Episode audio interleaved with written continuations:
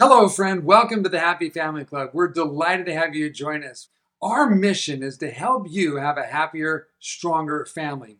We do that by bringing you the world's greatest experts in family, marriage, parenting, and relationships.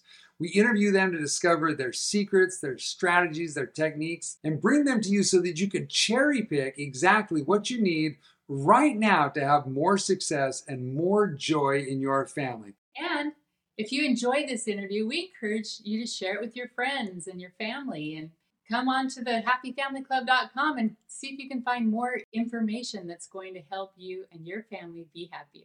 Again, thanks so much for joining us. Enjoy the interview.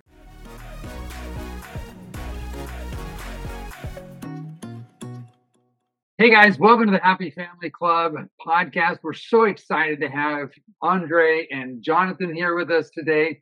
You guys are in for an amazing experience as we talk with them. The background that these two gentlemen have is just absolutely incredible. We've had so much joy learning about them and, and digging into their background and discovering what brought them here. And you're so we're going to learn some more about that today as well. And what work they're doing oh, for the world. It's the work, so amazing. The work these guys are doing is incredible. Yeah. Absolutely. So just as a as a brief introduction, I, I actually I wanted to say I emailed you guys a little earlier, but I, I sent these guys off a note and said, "Hey, give me an introduction because, as some of you might know, I I have been MC at hundreds of conferences and events. I've been keynote speaker at lots of places. I've introduced hundreds of speakers uh, around the world." And so I'm always amused when I ask for a, a, bio or an introduction, what comes back, right? It tells a lot about the individual. And, uh, and I got two short sentences. Endre is the founder of the Bulletproof Husband, and Jonathan is the you know is a master coach and author of the Bulletproof Husband book. And I was like, now that is like awesome. I I think that that was one of the best things I've ever heard because it shows the humility, it shows the strength of character. It's like we don't have to brag about ourselves; our work speaks for itself. And I just, I just loved the approach. So anyway, thank you guys for being here. Now I'm going to add a few more things. Do you want to add something else? Yeah. Well, one thing I loved about Endre when I was learning about you, Endre, is just that you saw a need in the world. Dozens of men that were needing help, and they were having a hard time in their marriage, and they just didn't have any resources to deal with it and to figure it out. And and you saw that need and you wanted to fill that need. And now you've created all these tools and resources for people that and for thousands of men to help them in their marriages and their families and help their children to have a stable life. And I, I, really really look up to you for what you're doing out yeah. there. So and i and i want to say too about jonathan. You know jonathan of course has a doctorate in ministry and has done incredible work in you know, in, you know, Bible and spirituality and textbooks. He's spoken around the world. He's done incredible stuff. But I think the thing that I admire most about you, Jonathan, is, is that you took these tools that Endre has created, applied them personally to transform your life, which is a ton of work. I mean, that is not a light thing.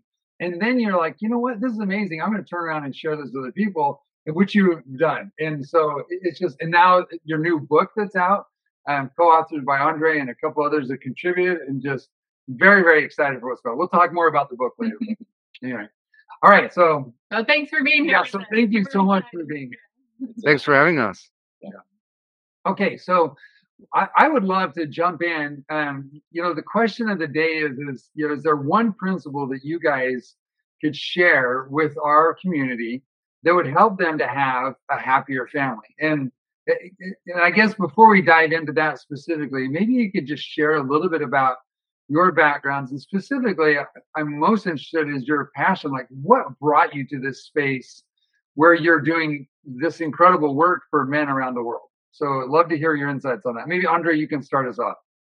Yeah, cool. Thank you. Thank you. I appreciate it. Yeah, it's been a seven year journey.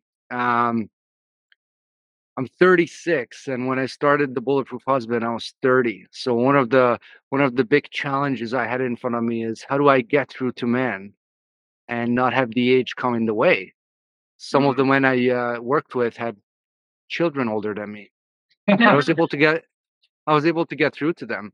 And my passion really comes from uh, my childhood and some of the traumas and experiences from my childhood.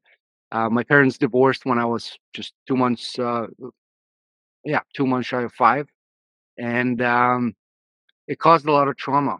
Um, you know, from bullying to not having a father figure. Uh, my father left to Canada at that time. I was living in Hungary with my mother.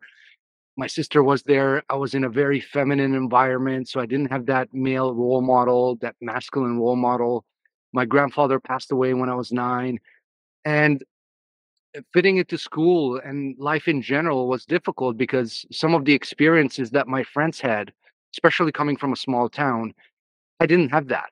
It was really hard to relate. Some of the things their father was teaching them, but I didn't have a father to teach me that. Yeah. So that came with all these difficulties and um, insecurities that kind of piled up over time. And uh, as I was getting older and older, school, high school, university, these insecurities became more and more um, pronounced. Yeah. And they were impacting different areas of my life. Um, I, I wasn't able to be authentic. Um, I doubted myself, Mhm. and uh, decisiveness was a challenge. Um, and actually, I made my age the excuse for everything because typically I surrounded myself with older people all the time Yeah. and I brought in my age as something that's in the way for me to be at their level because they're older. Well, well, Right, of course, uh, Yeah. yeah. And um, and then when I was 24, I started a personal development journey, which really transformed everything. It really put me in this masculine realm and allowed me to experience what it is to have healthy, authentic, masculine relationships. Yeah. And when that started, I really dove in and I I, I went all in. Um, I went to you know um, fire meetups with other men, um, did a lot of work on myself, a lot of introspection, got a lot of clarity around what it means to be a man and how to relate to other men, how to relate to women. And I did a lot of volunteer work in that realm for about six years. And in the meanwhile, I was working various corporate jobs, kind of hopping one year to the other from one job to the other. I just wasn't fulfilling. Um, specifically, I was in sales and I was always in the top three, but it, it, it, it there was something missing. And um, I said, okay, well, I, I don't like I don't like this corporate gig. I'm I'm not getting any fulfillment. Um, I'm really passionate about helping men. I get through to men. Yeah. M- my age at that point wasn't an issue. I, I've gotten really grounded in who I am. Yeah. And um, then I was taking a shower at home, uh, 2017, and in the shower, I popped the bulletproof husband. And so, um, yeah, I I called uh, I called uh, Gary Menezes, who was who was my uh, uh, personal and business coach at the time. Uh-huh. Um, I called my co-founder, uh, John Scannell, and I said, "I think I got it. I think this is what I'm going to do, and and I would, you know, love the two of you to be on this journey with me." You know, John at that time was he had three jobs, two kids. Um, Gary was involved in other stuff too, um, but we we made it happen. It, it- we we kicked it off. We we tested it, and and the need was there, just like I thought it would be. Yeah. And I was able to merge my passion with uh, also providing for the family and really doing what I what I what I love, making a difference for men. Uh, but more importantly, impacting children because really at the end of the day, it's it's it's the general generational change that that I'm always looking for. Yeah. Um, yeah, so here we are. You know, Yeah. go ahead. I, I just want to say it's amazing, like how much of my story you just told. I mean, I was nine when my parents divorced. My dad abandoned us, and you know, so in a lot of the behavior, like you, you know, the insecurities, the indecision, the roaming from job to job. It's like, does that sound familiar, babe? Sounds familiar.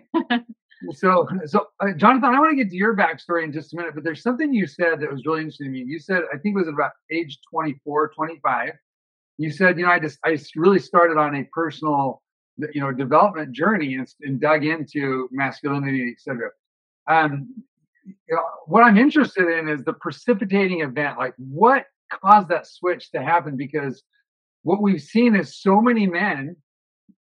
They they it's like the old story of the. Uh, if you've heard that old the farm anecdote, where the you know the guy walks by the farmhouse and there's a hound dog sitting on the porch and he's moaning, and and and he, and he stops and he asks the owner, he says, "Well, he says, well, what's your dog moaning about?" He says, "Well, he's sitting on a nail." He says, Well, why didn't he get up? He says, Well, he's too lazy of a dog to get up. and So he just moans about it, right? Yeah. And, and, and I and I think sometimes men, because we're afraid to ask for help, we just we just suffer. And but you didn't. You you something shifted in your head. And I would love to see if you have an insight onto why that happened. What happened there? Yeah, absolutely, absolutely. So I started my first job January 4, 2011 just right out of university. And um, I had a colleague there named Quentin.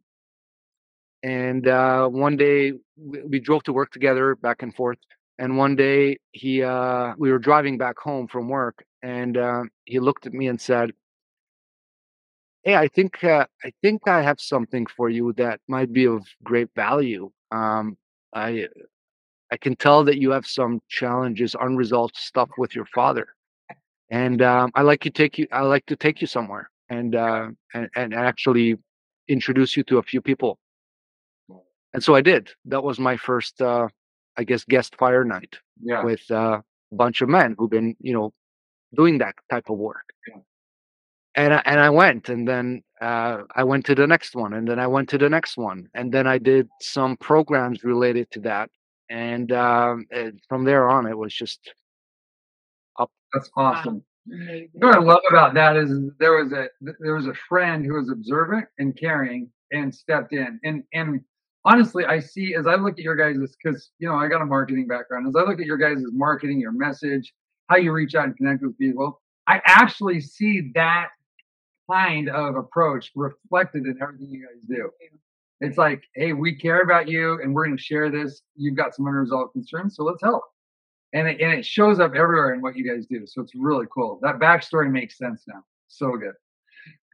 Thank you, uh, Jonathan. Tell us a little bit about your uh, reason why and your journey for being.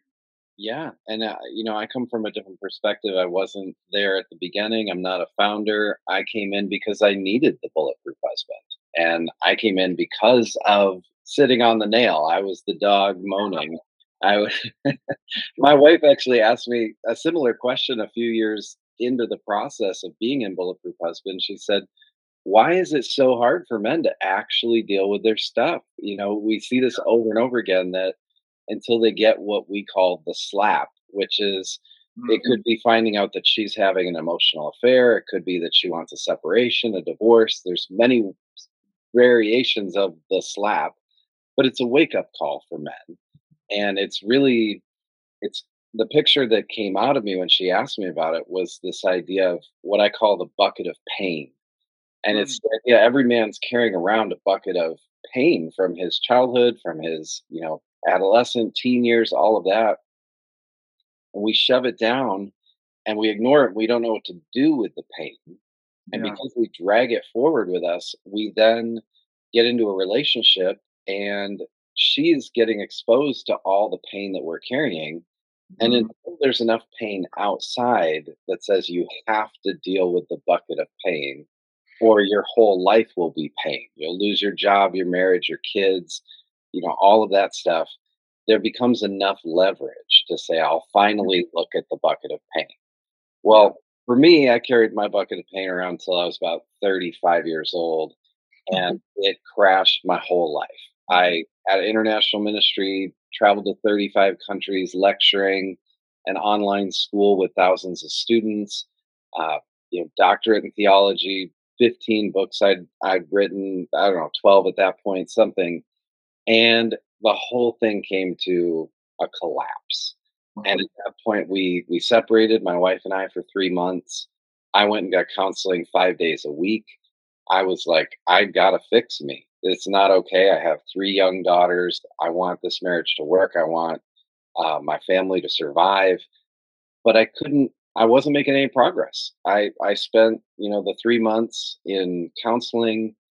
I thought I was making progress. My wife thought maybe he's making progress. She took me back in. This was 2018, so she took me back in, and we we lived through 2019. And then when uh, the COVID lockdown started to happen around February, March 2020, we're living in upstate New York at that time, and so the lockdowns were really intense. And she's with me all the time in the house, and she's like, "You haven't changed," and Mhm. she she's talking to a counselor at that point who's saying, "We've worked with men like your husband for the last 40 years and they don't change." Like that was his perspective, his track record was like, Mm. "Prepare for divorce, give up hope." Not not not my favorite counselor in the world, but you know, that was his perspective. It's- like saying when, the team's failing, maybe it's the coach, right? That's right. Anyway. That's right. Give up time, give up the game, right? so it was it was uh it was kind of the death sentence at that point, but it was it wasn't just that. At the round around the same time of March 2020, my best friend who was the senior pastor of my church gave me a letter saying you're not welcome at church anymore. So I got kicked out of church. I got former staff members start writing uh, nasty blogs about me and putting you know all kinds of shaming stuff out to the world so it was like a wave of stuff and this was two years after i had collapsed everything and i thought i'd worked on myself i was going to uh, sex addiction 12 step meetings because i had talked to the counselor and said where can i find somewhere where guys are honest and they said go here Yeah. so I started attending 12 step groups. I was uh, I was doing online stuff. I, I went to a place, they put electrodes on your head and they listen to the brain waves and then they play it back for you as an audio. And it it was it was shocking how it started to wake up all this childhood trauma that I didn't know was there Yeah. every time I'd sit down with a counselor, they'd say, you know, tell me about your childhood. And it was all rosy and I thought it was great. I could Yeah. hardly remember um, almost any memories. And so it wasn't until I did that that process in the spring of 2020 that all these memories started to come up. But it was actually uh, inside of the Bulletproof Husband, which I joined in May of 2020, that I could then process those memories. I the emotional work. And so it was the memories came up, but I needed somewhere to actually share with men and feel heard and get that stuff out and actually have a, a model of how to get it out. Because that was that was a lot of what I'd done up to that. And then, you know, I have all these books behind me. I used to be a massive reader and very intellectual, but I was so detached from my emotional life Mhm. and so you know my my wife was not experiencing the authentic core heart of who i am we would just argue and cycle around at that point we were married 14 years and uh thousands thousands of arguments that you know they, it would be this thing where she'd bring something to my attention and i'd get defensive and run away and uh-huh. i'd basically stonewall for a few days and then things would smooth out and we'd be okay for a few days and then she'd bring something else to my attention and the cycle would repeat Start over. Yeah. it it was it was endless like that until i came across the material and it the it was shocking how fast because we were still meeting with a marriage counselor at this point and after being in bulletproof for two weeks she said to him he's making the changes i've been waiting years for i just don't trust that it's going to last Yeah. and I, okay, well, I'm on the right track. Oh, this is great. Like, wow, step in the right direction. This is cool. It's- yeah, so that's how I got here. Thanks. You know, from there, it took it took about 90 days in the program, which is very fast. I mean, I, I don't want to you know give the the impression that everybody does this, but for our situation, in 90 days, her counselor, who was saying give up hope, said, I don't know what they're doing in this group, but it's like a miracle, and you guys should get back together. Yeah. he did a 180 in three months as he observed from a distance what was happening. And so we were back together by August of 2020. Endre invited me to be in the coaching program in the fall of 2020. And uh, I became the first certified coach uh, the following year. And then we said, let's write the book. And I have the skill set of lots of writing, but this was this was a new task for me to actually have three co-authors and work through the process of how do I share material that has benefited my life but wasn't wasn't material that I found of my own study. Like it it really I feel like a like a like a steward or something of the material that's been given. Like like it's a it's a high honor to be able to actually carry this out to the world. Sure. So that's been part of a little bit of my journey. You know, but but in truth, um, you know, because I saw you you got a, a a masterful book and a textbook that deal with the Bible and taking the whole Bible, et cetera. And yeah, and, and in that respect, you have already been on that journey of taking and being a steward of truth and and sharing it with the world. You know, you took God's truth and shared it. Um, you know, I yeah. we, we probably spend so so God had already prepared you to write that book, in my opinion. So that, that's just my I'm, I'm a gift of God to Endre and the us. Actually, I was wondering. I, it's a side note. Now I want to get into the actual question, but you know, Endre, I wonder, wonder what that feels like to you um, to hear Jonathan's story. I mean, you've heard it a lot, but just knowing that what you did is this, you know, thirty-something year old punk kid I'm saying that facetiously. You know, look at the change you've had in, in in individuals' lives. I just wonder what that experience was like to hear that story.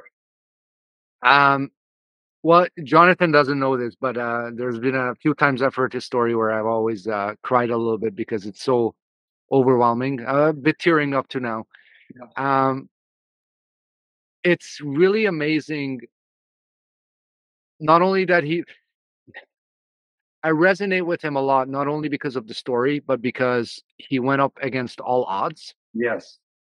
Um, and when I was breaking through with TBH, um, the Bulletproof Husband, yeah. I felt I had all the odds against me.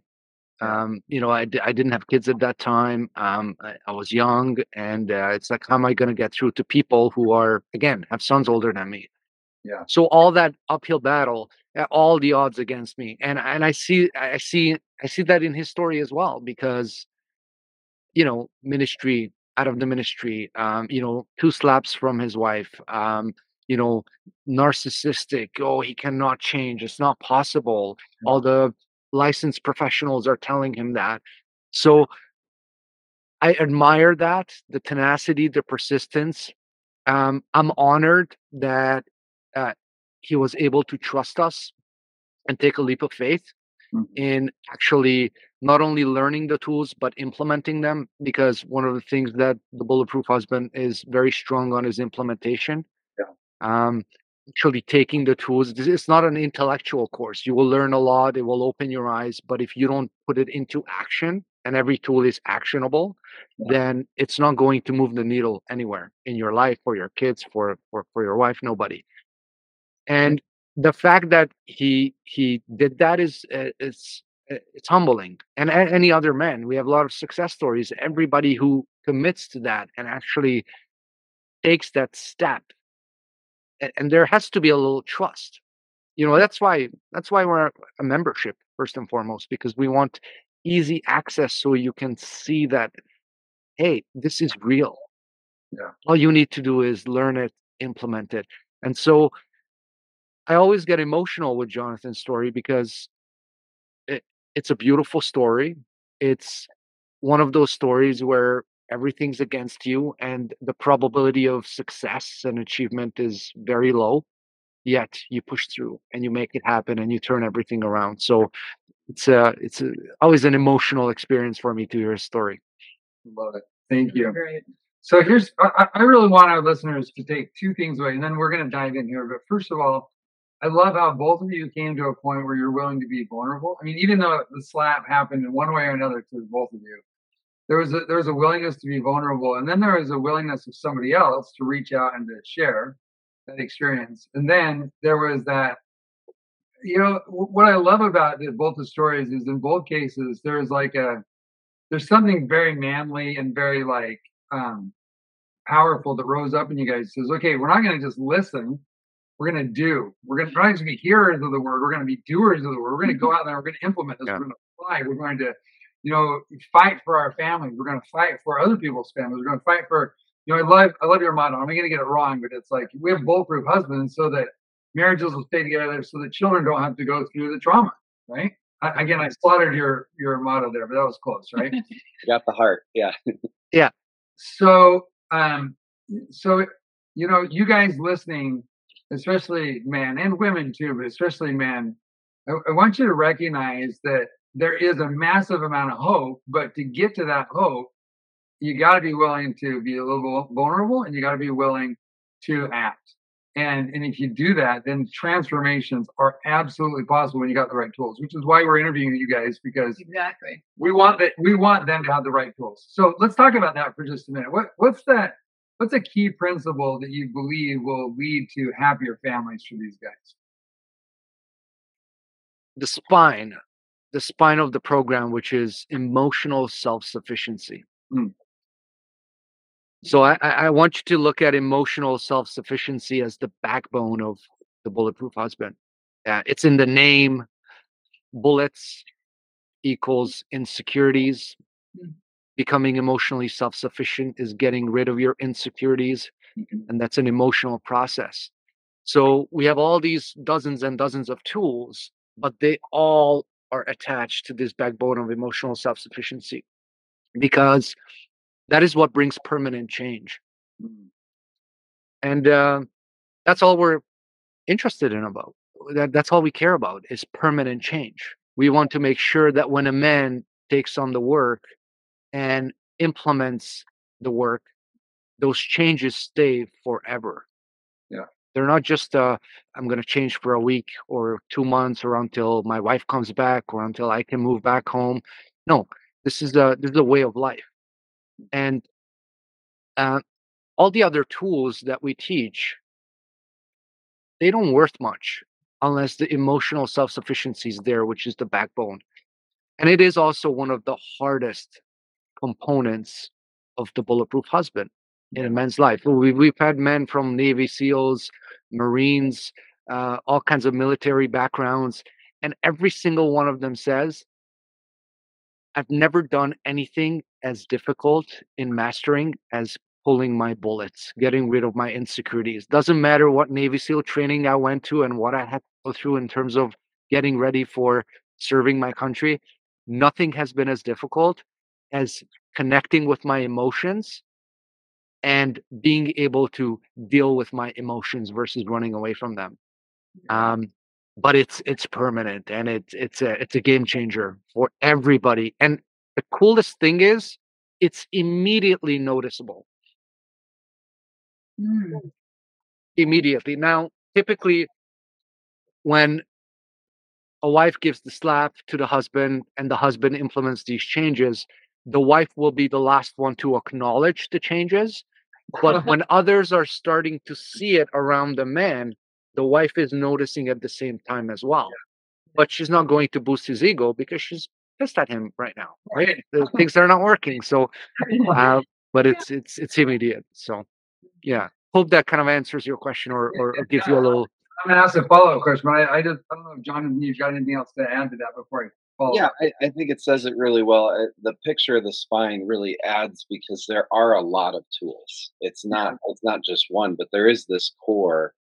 And knowing uh, you know if if you're on the other side of the fence where you're not emotionally self-sufficient uh, what that feels like to a woman is so scary. To have a man who's needy and triggerable and insecure and if you try to bring something to his attention he shuts down or he explodes. Uh, it's such a painful experience to be with a man who is uh, not emotionally self-sufficient. And uh, that and yet that's that's the standard. I mean that's that's the average typical normal relationship is uh, because there's very few that do the hard emotional work to become emotionally self-sufficient we become self-sufficient in other parts of our life if you think about it when you're when you're an infant you're completely dependent on the adults around you to feed you change you take care of you and you become independent and you grow to you know know how to go to the grocery store cook your own food you know feed yourself clothe yourself all of that and then you can become interdependent with another person and you share the load. You buy the groceries, I cook the dish dinner, you wash the dishes. Like we become interdependent. But if you don't do that emotionally, a lot of people are are living in a dependent stage emotionally and then meeting up with another person and you're both dependent on each other instead of emotionally self-sufficient and you've reached that place of solidness to come into a relationship. Yeah. And that's, you know, we spent almost 15 years in the pain of both of us being uh, uh, not emotionally self-sufficient, and it, it it's chaos and it's painful. And I'm sure many people listening can relate to this, or maybe you know somebody else who can relate to this. I, I hope my friend will listen to this. Right? That's right. I know a guy. Yeah. my spouse needs to hear this. Um,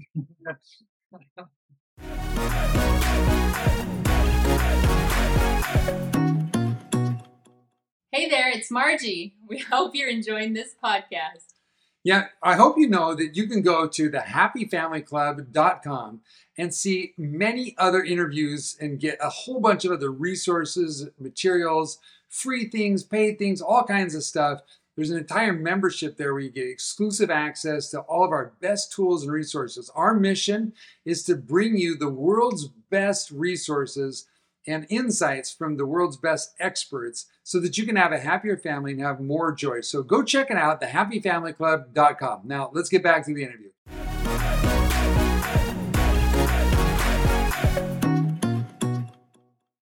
So maybe maybe you you started touching on it, but um, this idea of what it looks like when you are depend emotionally dependent maybe you guys can paint a compare and contrast of what that looks like in a relationship and then what how does it show up to be independent this emotional independence? What does that look like? Maybe you guys can address that real quick. I'll let you start on it sure. Um when a man okay before i go there I, I want to moving forward, the tools and everything we're going to talk about, I really want to set the foundation or the context where I'm coming from. Okay. Uh, the bulletproof husband differentiates significantly between the feminine and the masculine. Mm-hmm. So everything that we talk about, um, you know, we, we believe men and women are equal. We believe the men, you know, feminine and masculine are equal, equal opportunity, all of that. Okay. And the feminine and masculine are not the same. Two very different animals uh, with different skill sets, different uniqueness, um, different abilities, different communication styles.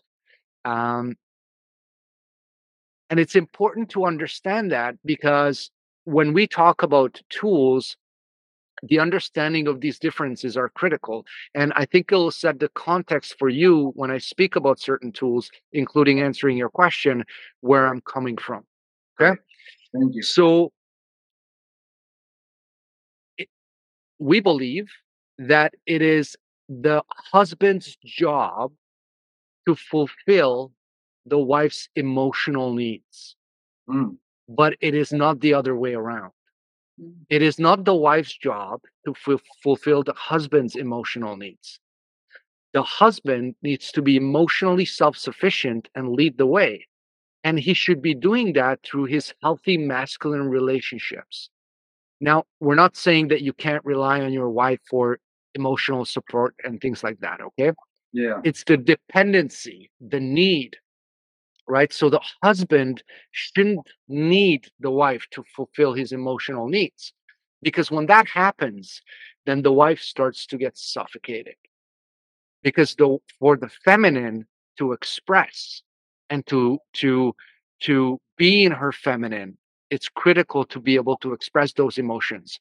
And if the husband, the masculine, cannot create that safe space for her to do so, then she will start to feel suffocated 99%, and I'm not saying 100% to just go with the, you know, the germ commercials. It kills 99% of the germs. Yeah, yeah, that's what this is. Okay. So 99% of affairs start as emotional affairs Mhm. because the the the husband is not capable of fulfilling her emotional needs she's giving signals and signs for years and at some point she says okay well can't breathe anymore. I'm i'm suffocated in this relationship. I can't be myself. I i'm losing my identity. I can't express myself. And so she then goes to a girlfriend or another man you know, to get that need met. And then from there it could turn into a physical affair because of course the man at that point who she's going to wants one and only one thing which is to get into her pants. Yeah. that's the that is the short term um short term overview okay Yeah, yeah. Th- does that kind of make sense does make sense. hundred percent. Yes. yeah okay And I love I love the clear distinction of the reality of the difference between masculine and feminine because there is a major difference. And I think that a lot of times we get into trouble because we try to cobble and have this egalitarian perspective uh, of those roles. Uh, I once heard it say to me that you know um, men are 100% being better at being men than women are, and women are 100% being better at being women than men are. And in- just this this comparison of there are these two different forces and, and actually there are roles that are important. So i love that distinction and it really gives a clear idea about where you're coming from. Yeah, and it even goes for um you know on the on the parent side like there's certain things that a mother can do that the father just doesn't have the same skill set and vice versa right? And of course the two of you know that really well with the little army of yours so um cool. So uh, coming back to that when we talk about emotional self-sufficiency and how that shows up in a relationship well if a man is emotionally self-sufficient he's no longer distracted by needing to fill certain voids because of his insecurities that the wife typically would have filled in the past. yeah Because when we're in honeymoon stage and everything is lovey-dovey, those things are not at the surface yet. But as time goes on, um, the curtain falls, and both the wife and the husband will start to show their true self, or including their insecurities. Yeah. And at some point, the fulfillment of each other's voids are not going to be there anymore. And then that's when the reactions come. But if a man's taking care of those, pulled his insecurities, dealt with his bullets, then he can now create a safe space so that uh, which which actually helps the wife pull her bullets. The process of pulling the wife's bullets are very different. Now the husband cannot do that for the wife. The wife has to do it, but the husband is critical in creating that safe space to facilitate her to be able to do that. And so that's that's what's possible. That's why we have so many uh, success stories where the the wife comes to the husband and says you know what? I need to work on myself. I've, I've been seeing the changes that you're going through. Um, you've been consistent with it. I believe these changes now. I see that this is who you are and it's starting to highlight things that i need to work on now so the wife will take on his leadership and then she'll start to explore different ways of working on herself um, so that's that's that's kind of the pros and cons that I can uh, shed light on on what it looks like in a relationship. Um, Jonathan, anything you want to add?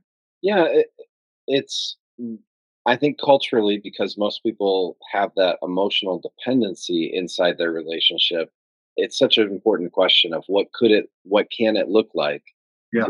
the independence phase, uh, and then there's. I think what we we miss is that you move through three phases. You're dependent, then you become healthy, self-sufficient, solid. Now you're independent, but then you actually surrender to your commitment. You made a commitment to take care of raising these children, to be in this committed relationship, and that's the commitment back to interdependence. Mhm. I'm going to actually be in this relationship together with the with my spouse, and at the same time, I'm also going to make sure I'm also emotionally self-sufficient. And that's that's an interesting dance at times because you know, I, I there's my wife knows if she brings something to my attention, I'll hear her, I'll take responsibility, and I'll say, uh, you know what, I will take a look at that. And then I'll bring it over here and talk to my men about it and say, okay, she said that this and this and this. Do you see that? And they'll say, yeah, you totally do that. oh, okay. Help me find where it's coming from and that, you know, there's something way back here that that she was poking at that I didn't realize, like where that was coming from, and help me do the emotional work so that I can bring it back to her and say, "Yeah, you, you're absolutely right, and this is where it came from. I can see how it's impacted our relationship.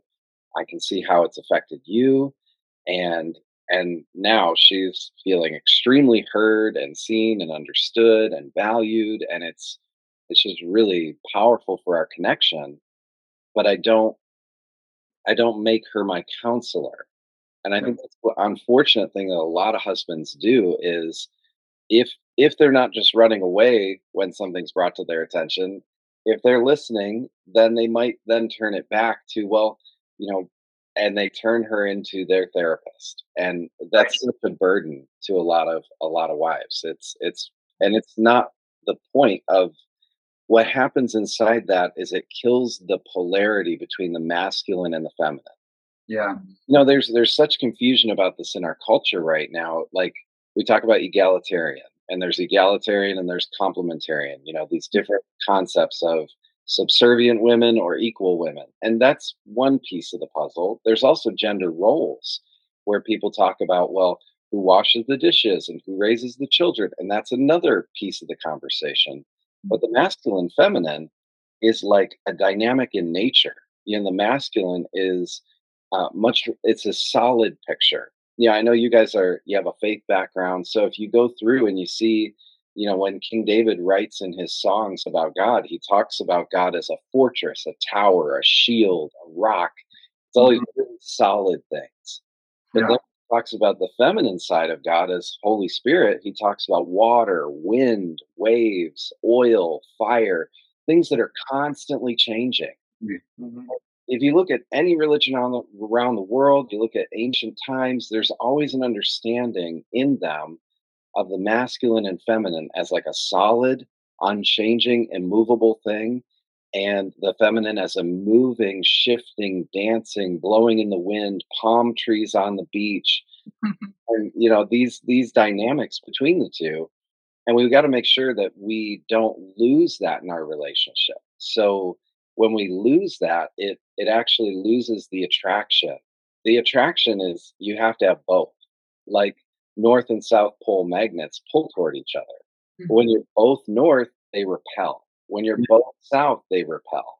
And so that that dynamic gets lost when a man is triggerable because he moves from this solid masculine into this splashy scary man and it's it's not it's not attractive and Yeah. lose that And, and we've seen we've seen women, and I we've seen this in a relationship where sometimes when that happens, then the woman with her mama bear instinct says, "Okay, then I've got to create solidity in the family for these children, Yeah. and so I'm going to step up." Right, and and we see them now. They're trying to, and I saw this when my dad left. I saw this with my mom. I was like, "Okay, well now I've got to be now I've got to be hardcore. That's like. I I've got to be the solid. I've got to be the shield." And and then but playing both sides, it was just. I mean, again, seeing it in my mom, it was just, it was literally almost impossible. It was, it was very, very hard. it's painful and exhausting on both It sides is. Oh yeah. Yeah. My mom, my mom would go. My mom would work super hard, and then she'd have these like two or three days of just total collapse, and she'd just like, it was crazy. So, uh, she she's a hero. She did amazing stuff. But I love what you're doing in in building up the man so much that the wife now has the freedom to now work on herself and then the interdependency that you talked about. That's beautiful. Independence is so Mhm. cool. Yeah. Beautiful. So me, I, I don't know. Again, I, um, I, I don't want to dig into all your secrets. Well, I actually do, but we don't have time to dig into all your secrets. But are there some practical ways that we can get to this this emotional self sufficiency? Is there something that we can like start applying right now today that you could share with us um and give us some insights on like action things because it's all about application, right? Mhm. Taking action. So where where do we go from here? moving away from the head and into your heart and your feelings which uh, you know for the man of today is a difficult concept because boys don't cry and all kinds of different you know societal societal um, impacts that men have had when they were growing up and uh, that that kind of trains you to stay away from it to suppress everything to push everything down i gotta look good i have to impress um, you know, I, I can't, I, I have to hide away from that. They can't find this out about me. Um, and so all of those thoughts go on. These, we have different personalities. Everybody has multiple personalities, and we we need to get down to the deepest one, the the one where we're so honest with ourselves and uh, we're so open to actually entertaining um, these feelings that are inside of us. to help you with the implementation, I'm going to talk a little bit about what insecurity is, okay? Because uh, surprisingly, if you ask therapists and counselors, a lot of them can't really say it concisely. And insecurity is very simple. It's it's suppressed hurt. That's all an insecurity is. Mm. It's hurts that you have acquired from your childhood, your young life, and you've suppressed down. And something happens, an event, somebody passes away, parents divorce, um, you get bullied, whatever that may be. And as a child, we're not capable of blaming others for why that event happened. The automatic place where we go to is blaming ourselves Wow. as children. Okay. And and the majority of the deepest bullets that a man can have come from the age of five to eight and 11 to 13. Mm. Five to eight is when a boy experiences failure for the first time, the notional failure. Mhm. And 11 to 13 is when uh, the sense of belonging, the need to belong starts to get established and all the hardships that come with that. Mhm. Um, and so, because the child's brain is not developed to blame others, he goes blames himself, and he concludes things about himself. I am stupid. I'm not good enough. I'm not worthy. I'm not lovable. Whatever that may be, and um, he then develops very creative survival behaviors, so that he doesn't have to feel the hurt and the pain again. Right? If I'm bullied and I conclude that I'm weak, I'm going to go to the gym and work out and I'm going to be a big guy so nobody can take advantage of me. If the teacher calls me stupid in the classroom, then I'm going to be an expert reader and I'm going to educate myself and I will be an intellectual. Right? These are examples of the overcompensation that starts to happen. But in reality, the suppressed hurt is still there Yeah. it hasn't been dealt with. So the child whose teacher called him stupid when he was in grade two or three um, will be always on the lookout who thinks that he's stupid. He'll always be on the lookout to portray himself as someone who's very smart so Mhm. that nobody can really find out that deep down, because of his suppressed hurts, he thinks he's stupid. Or the weak boy who thinks deep down he's weak, but he's overcompensated so much that from the outside he looks strong, but deep down he still has the fear of being weak, right? And so when you when you get the the psychology behind that and you get that okay young boys do not think their way into this they feel their way into this well now you then start to understand okay as counterintuitive as it may sound i need to feel my way out of this i cannot think my way out of this Mhm. January 1st comes i'm going to go to the gym new year resolution i do it for two three weeks and then i'm back to the same pattern Yeah. well it's because willpower is being used but the real reason as to why you're not why you're not wanting to go to the gym which is governed by insecurities and suppressed hurt hasn't been dealt with So then we fall back in the same cycle. With you know, Jonathan mentioned a lot of those same cycles that he went through. But once he dealt with the suppressed hurt, then yeah. So uh, the short version of I give you the long version just to understand the background. The short version of what this looks like is genuinely um, taking one of the two approaches, gathering with men that you trust, men who don't judge you, Mhm. and engaging in emotional work, which means that connecting with your feelings and then allowing your body to express those feelings in whatever way that may sound. For some men, uh, and, and do not do it in front of your wife, okay? Because for the wife, it, this is scary. This is a scary thing to experience, um, even sometimes for men. So it might be yelling, screaming, it might be crying, and I'm I mean crying. Like imagine a 5-year-old boy who didn't get his candy crying, bawling for an hour, boogers all over his face, and I'm talking really grieving, really grieving all that suppressed hurt out, right? So it has different ways that it looks.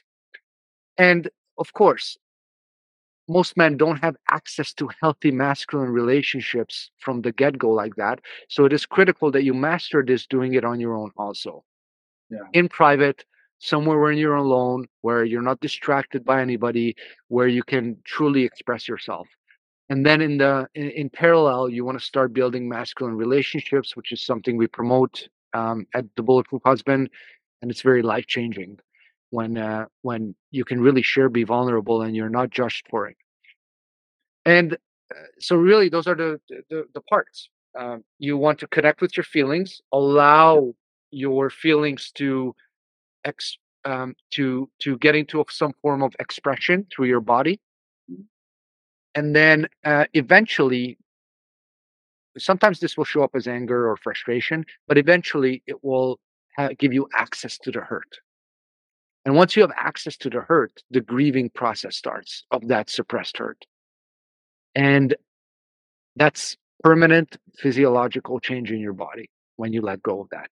Your energy field shifts, everything just uh, totally transforms. You feel a five ton gorilla off your back.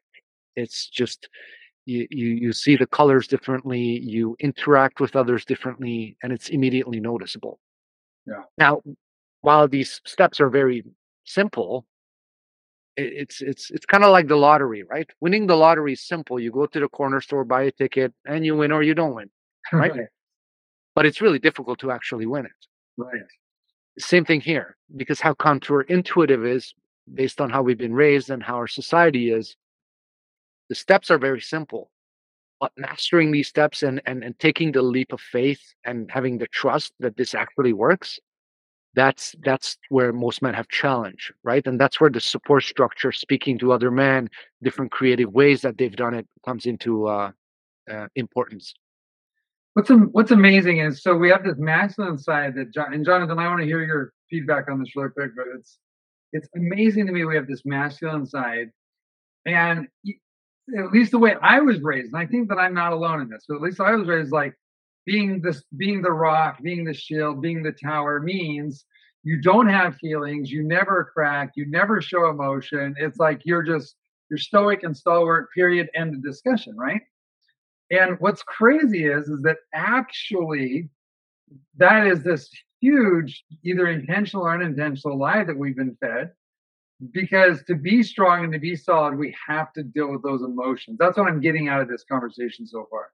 And it's actually those, it's actually processing and dealing with those suppressed hurts that makes us into the tower, the rock, the solid, the you know, the immovable, right? It is a it's an amazing dichotomy and i'm not sure that i've ever heard it stated quite so clearly as right now it's beautiful right Amazing.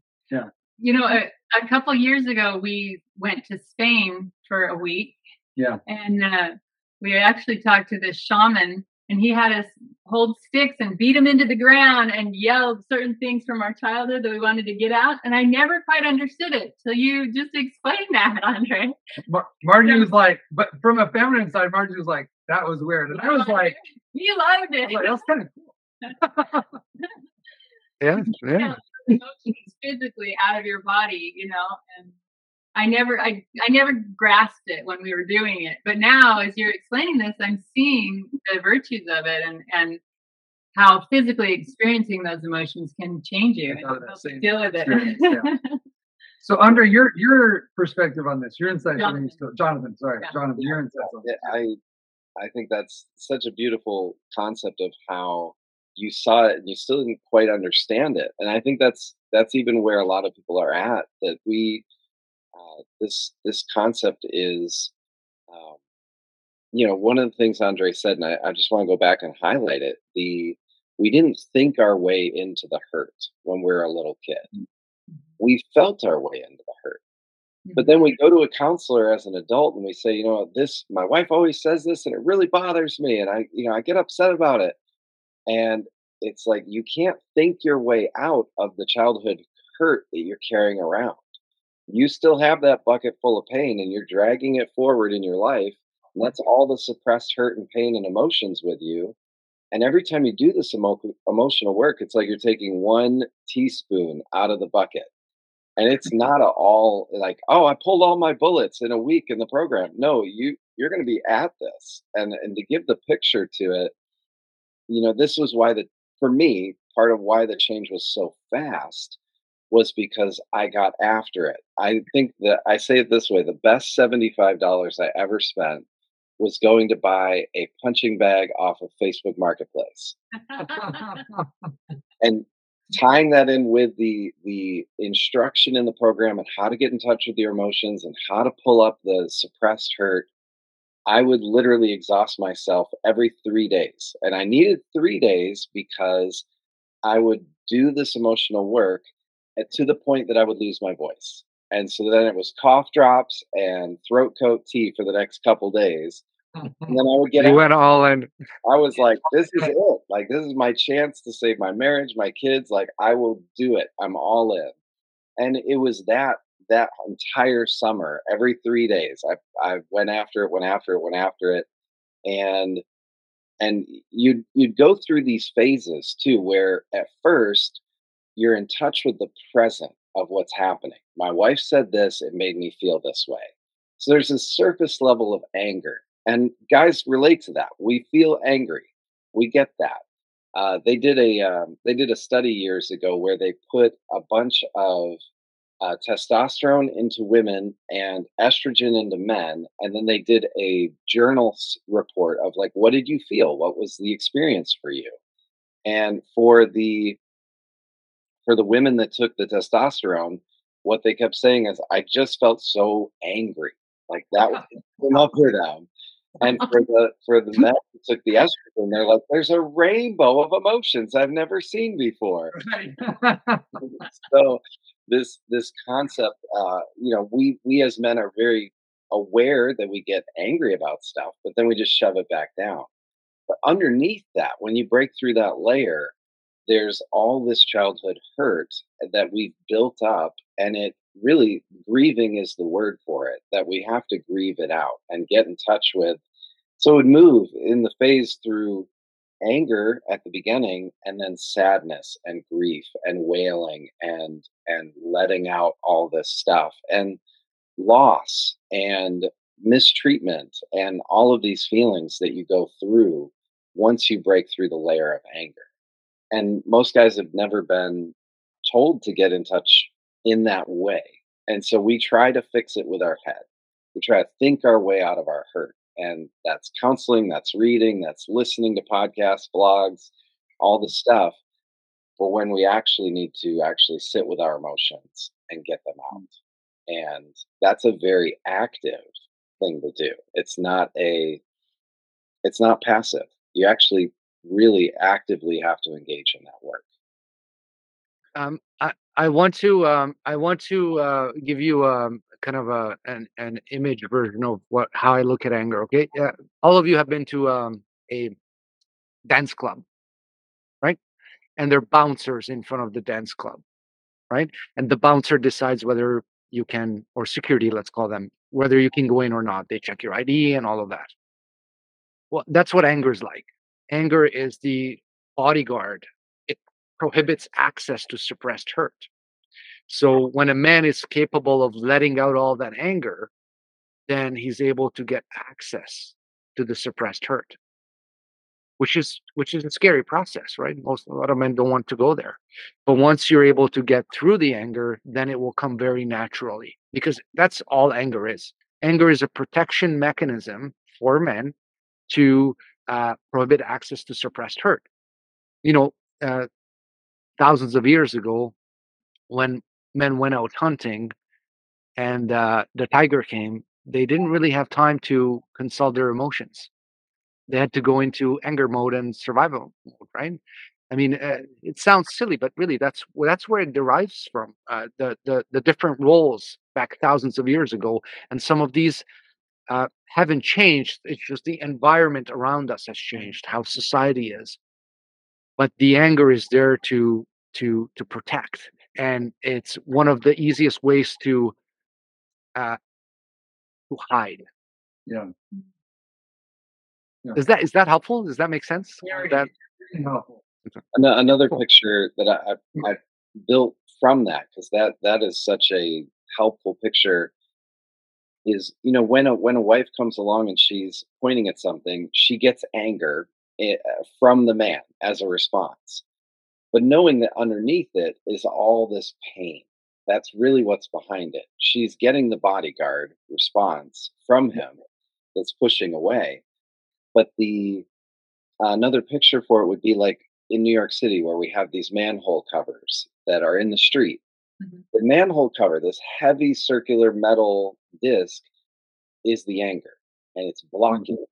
But if you pull that manhole cover off, there's a sewer of feelings that are old and toxic and painful flowing under that street. And we never think about that. We never think about what's right under my car right now. But if you get the manhole cover out of the way, which is that anger, if you get past that layer, all this stuff flowing underneath there. And Yeah. that's that's that's hard work to do. And that, like Endre said, you know, we have we can do that by ourselves and we can do it in community. And the community, we, you know, it's great. We have a Facebook community, we have an online group community.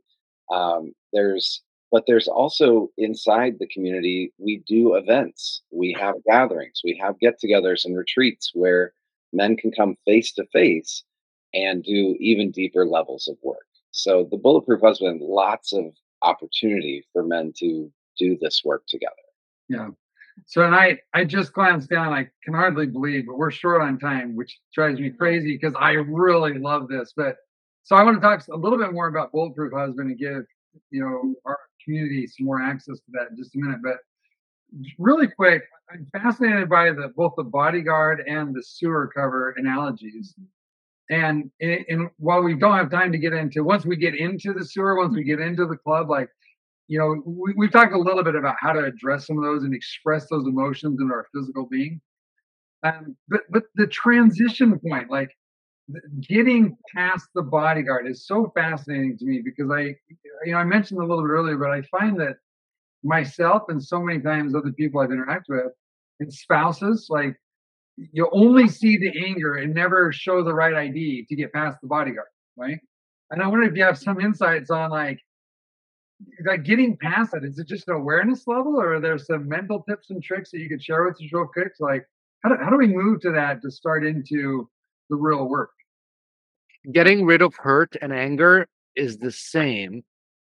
It's through your emotions. It's the expression of it that is different. When typically when you're grieving and you're getting rid of your suppressed hurt, it's more of um, you know crying. Through Yeah. crying, through grieving. Um, the anger part is probably more physical, more more um, uh, more loud or, or louder, much louder than that. Um, i- i- that's why it's recommended that you do it privately somewhere where nobody can see it.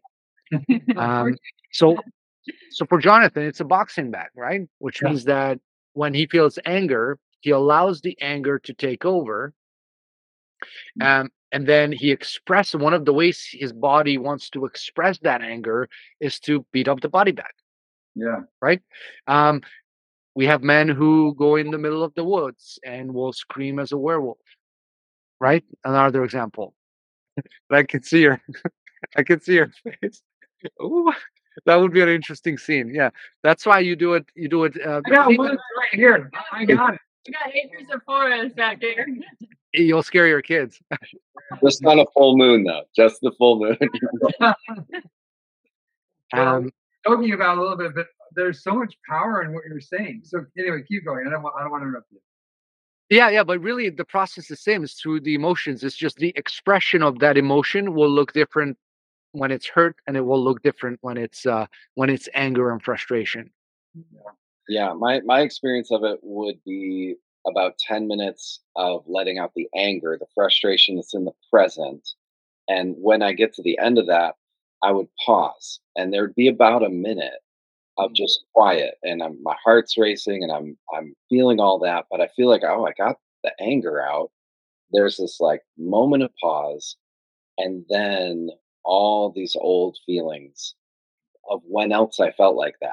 Oh, I had a girlfriend that talked to me that way. Oh, my mom, my older sisters. I used to talk, you know, whatever, and it would that wave would hit, and then it would be weeping, and it would go from uh, I'm punching the the the the boxing bag, uh, the heavy bag. So now I'm hugging it and I'm wailing and I'm crying, and it goes from a puddle of sweat to now a puddle of tears, and just deep, deep, you know, to the point my abs are hurting, and then and then it gets to a point where oh, it's past. Yeah. I let it out. I feel like I'm done, and now I'm sore abs, sore throat, shoulders, arms. I'm tired. I'm done. I feel like I wrung out the rag of everything connected to that. And and then the next time I had something come up, I would go after it again. Mm, so I I do want to give a quick uh, uh, caution. Okay, so uh, it is critical to boost confidence for a man before doing emotional work, and it's critical to boost confidence after because when you do emotional work, it, it will bring you down. Yeah. right? But if you boost confidence before, then the place where it brings you down from is much higher. Mm. Okay. And then if you boost confidence back up after, then you're back at the normal level. But now you, you you've cleared the stuff. And now you can go back and be present with your wife, with your kids, and so forth. But the confidence parts is super critical.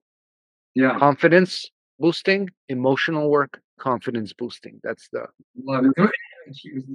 Thirty second clip. What what does that look like? Boosting confidence. What what comes to my mind is like partly seeing things as they really are because I have a tendency to, to to look at and degrade lots of stuff about what I do and and oftentimes when I look at like oh is that really true? Am I really terrible at that? Like oh, actually no I'm not. But I but maybe there's a different approach, right? So Well, I could talk another hour about that because Okay. we have many tools for that. But here's the short version. Um, one of the areas where men are uh, dependent on their wives is confidence.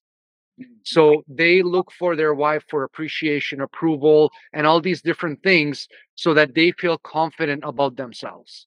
And when the relationship is not working and the wife decides to withdraw those uh, gifts to the husband, then the husband is left stranded and doesn't know how to um, how to boost his own self confidence. Yeah. Okay. So one of the things around confidence is there are dozens of tools you can use um, to to to manufacture your own confidence so that you're no longer dependent on your wife or anybody else on it. Okay. One of them is what we call integrity checklist. Hmm.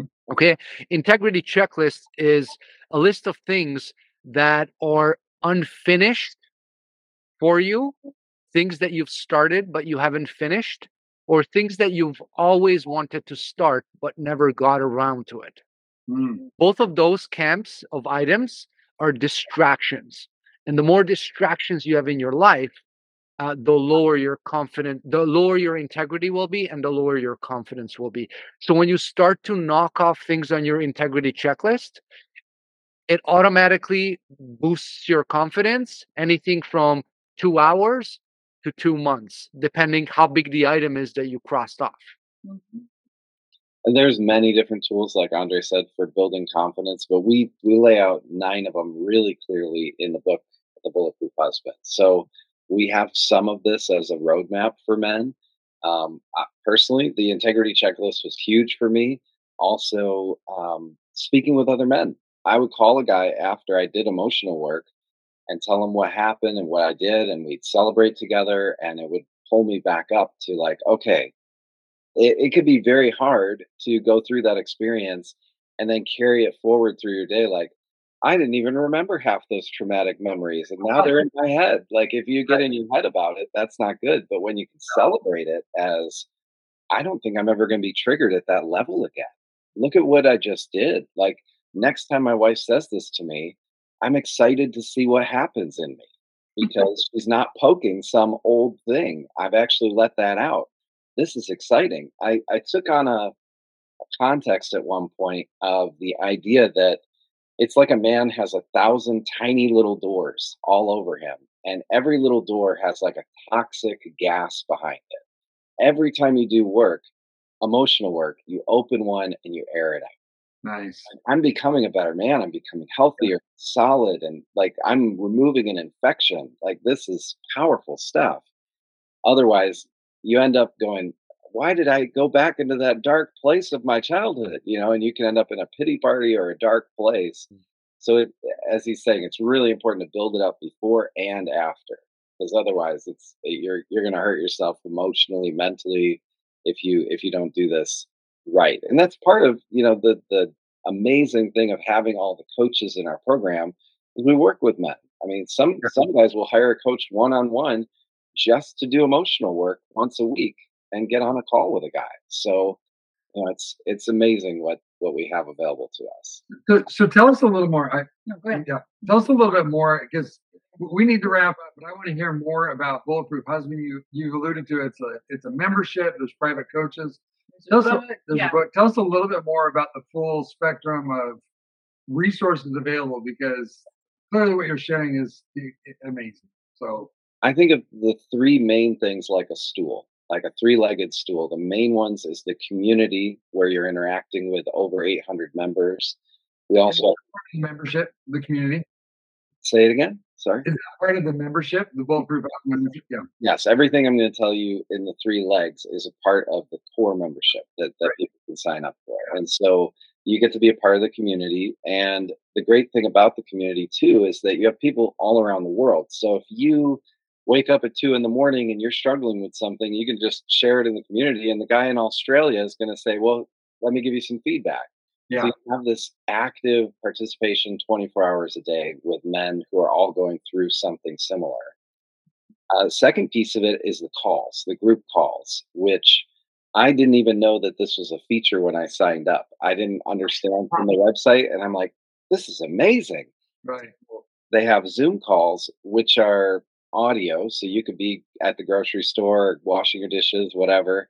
And there's usually about a hundred plus guys on a Zoom call, and you'd get on, and someone like Endre or one of our other master coaches will be answering questions, interacting, and helping guys walk through practical questions for three hours on a Zoom call. And so, you know, they they have we have at this point Zoom calls almost every day of the week. And so there's an incredible amount of of participation. And then the third piece is the video modules, which you know, the day somebody signs up, they get 30 videos released to them that moment. They get more videos one week in, and then it's every 30 days. So there's a whole library of stuff that tells you how do you walk this out? How do you create wins in your life? How do you build your integrity? How do you build your confidence? And so those are the three main things. Although we have other pieces, we have one on one coaches available, uh, we have retreats that are available. And I'll pass it to Endre. What else do we have available? Yeah, so the so the the uh, I'll be fully transparent. When we started the Bulletproof Husband, this used to cost anything from three thousand to ten thousand dollars. Yeah. And after one year, I very quickly realized that um, uh, this is not in integrity with me. It's I- want to make a I want to make a difference. This is very prohibitive. Um, I want this to be as much accessible as possible.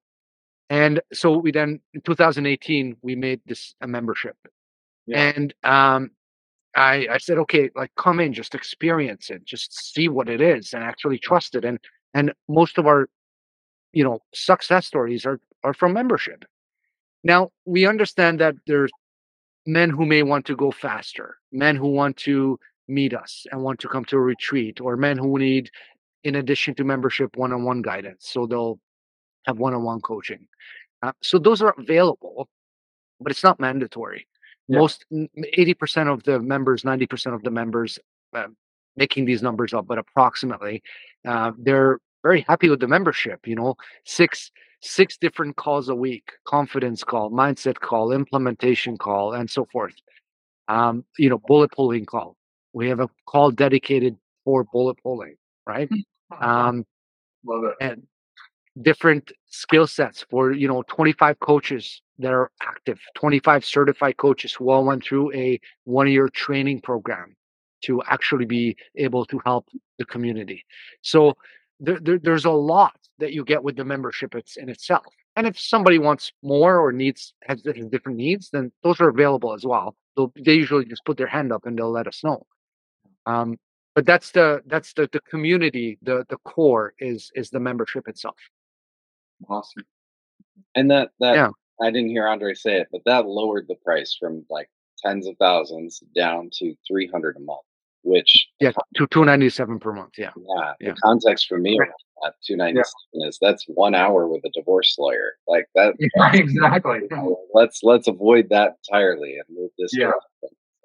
And here's the thing uh, we have a referral program so anybody who refers one man will get one month free Oh man. so if we have a member who refers one man a month every month their membership is free right Yeah. and you can cancel anytime we want you to stay because you're getting the value not because you're locked in or because you paid tens of thousands up front and not no no stay because you're getting value you're doing the work um, and in fact a lot of times i'll even te- tell men hey if you're not going to do the work please cancel Yeah. save your money don't waste your time Right. but if you're going to do the work i know you're going to stay because you'll see the value so yeah, Totally. hope that answers That answer is good. It's awesome. great. What I love about that approach again is it's so integrity. It's so in line and, and, full of integrity about how you originally started your journey. Both of you, right?